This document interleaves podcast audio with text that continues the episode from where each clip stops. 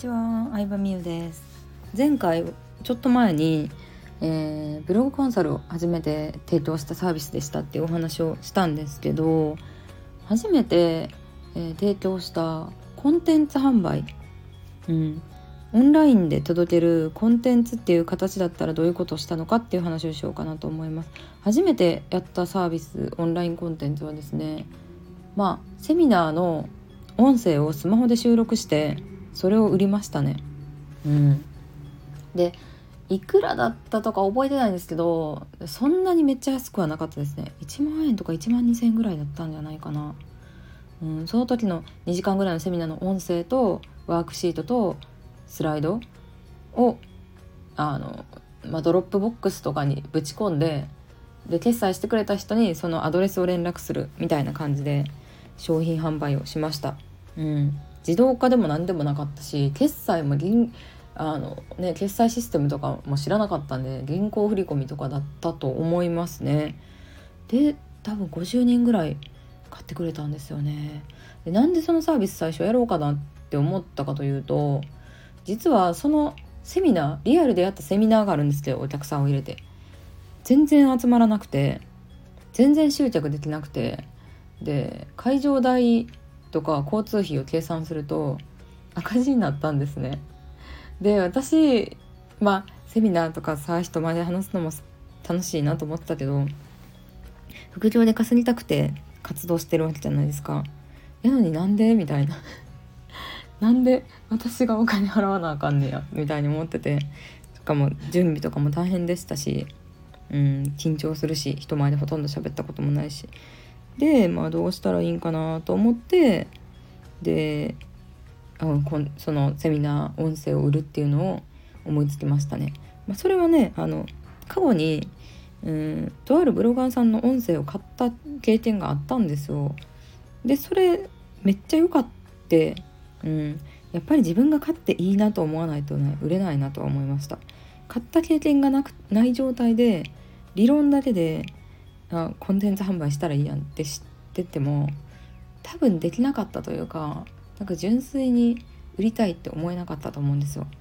うんなのでなんかいいなって思うものに触れる一流のものに触れるっていう経験は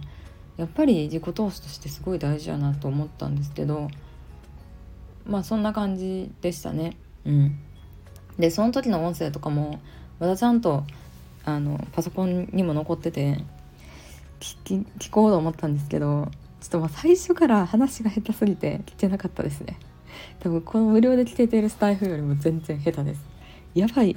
やばいぞこのセミナーっていう感じでしたね。ねえでもどこかでちょっと公開してみようかなと思いますね。何のために公開するかというとこんなにやばかったんやでっていうのをみんなに知ってもらうことで多分すごいみんなハードルを上げすぎだと思うんですよね。コンテンツ販売にしてもサービスを作ることにしても。こんなんで50万ぐらい稼げたんやでっていうのをちょっと伝えたいですね。うん。ね。えなんでなんでなんかセミナーをできたのか。そもそも何でそんなね自分でも自信なかったセミナーを売ろうと思ったのかも本当に謎なんですけどなんか知らないがゆえの若さゆえの行動としか今となっては思えないんですけどでも結局は勇気だったんだろうなって思いますね。うん結局勇気。ね。だってさ世の中で成功してる人ってさやっぱ勇気がすごいですよね。たくさんの人に知られたりとかさちょっと発言したことが有名になるとさネットニュースにされたりとかするとさ言われてないことを DM で送ってこられたりもするわけじゃないですか。っていうの分かってるけどでも自分の伝えたいこと表現したいことを世に放つって、うん、自分でやってみて改めてね尊敬するなって思いましたね。いろんな人のことを。そう。まあそんな感じであの赤字になったセミナー音声を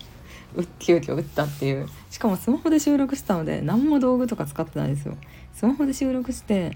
なんか簡単に最初最後だけ切ってでそれをあのドロップボックスに入れてリンクを教えるっていう風にしただけなのでなんか誰でもできるなって思います。やってみてください是非うん。まあ今はねこうやってスタイフで音声を売るっていうもうシステムが整ってるから簡単にできますけどまあそういう形式でももちろんいいしまあ、スタイフ入れると手数料かかっちゃうっていうのもあるからなんかうん。何でも何でもいいと思います。なんか売ってみたら売れますねでその売ってみたら売れたがさらに自信になるっていう感じで。そう売ってみたら売れた自信になる。で少なくともお客さんに感想を聞いたりしたら感想ももらえるしなんか感想を聞く時も私がおすすめしてるのはポジティブなことを聞くっていうのをおすすめしてて特に最初ってさただでさえ自信ないしビビるじゃないですか商品を売る。値段をつけて売る。大丈夫なのかみたいな。ビビりますけどだからこそなんかいい感想だけでいいと思うんですよね、うん、自分のモチベーションを上げるのが大事やからさ。ね。やっぱりなんか改善点とか聞くとお客さん満足しててもあえての悪いことをさ言ってくれるのよ。こういうところをこうした方が良かったとかここが分かりにくかったとか聞かれてるから良かれと思って言ってくれるんですけどいやそれでテンション下がっちゃうぐらいだったらもうなんか感想を取らなくてもいいぐらいだと思いますね。なのでいいことだけ聞いてでこういうところが良かったから来てくれたんや。で自分の中でダメだったなとかできなかったなって思うことってやっぱ自分が一番分かってると思うからなんかそれを、うん、とりあえず売りつつ改善するっていう感じでここまでやってきましたね。うん。だからねほんとね能力なんてねないんですよ。本当になんか勉強したことは売り方とか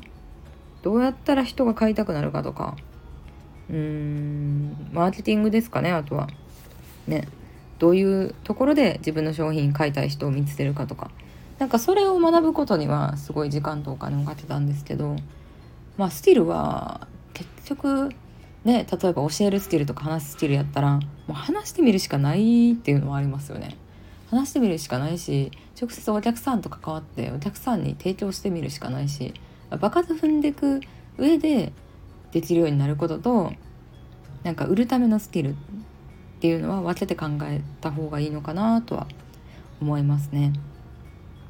そういう感じで。え今回テーマ何やったっけ？テーマあ初めて売った。音声コンテンツの話。うん、なのでねあのブログにもちょっと前書きましたけどやっぱりコンテンツを作るとか商品を販売するっていうことに対してすごい大出さんに多分すごいものを見すぎてるんでしょうね。すごいコンテンツに触れすぎてるから自分もこのクオリティを作れなきゃって思っちゃってる人もいると思うんですけどやっぱある程度のクオリティ作れる人ってビジネス3年5年とか10年とかやってる人なので1年目からそれを目指すとねなかなか相当努力しないとね難しいと思いますけどうん今できる自分の精一杯をするっていうことが結局はお客さんに一番勇気というか背中を押す行動になるんじゃないかなって思いましたではでは今日はこれぐらいでありがとうございました。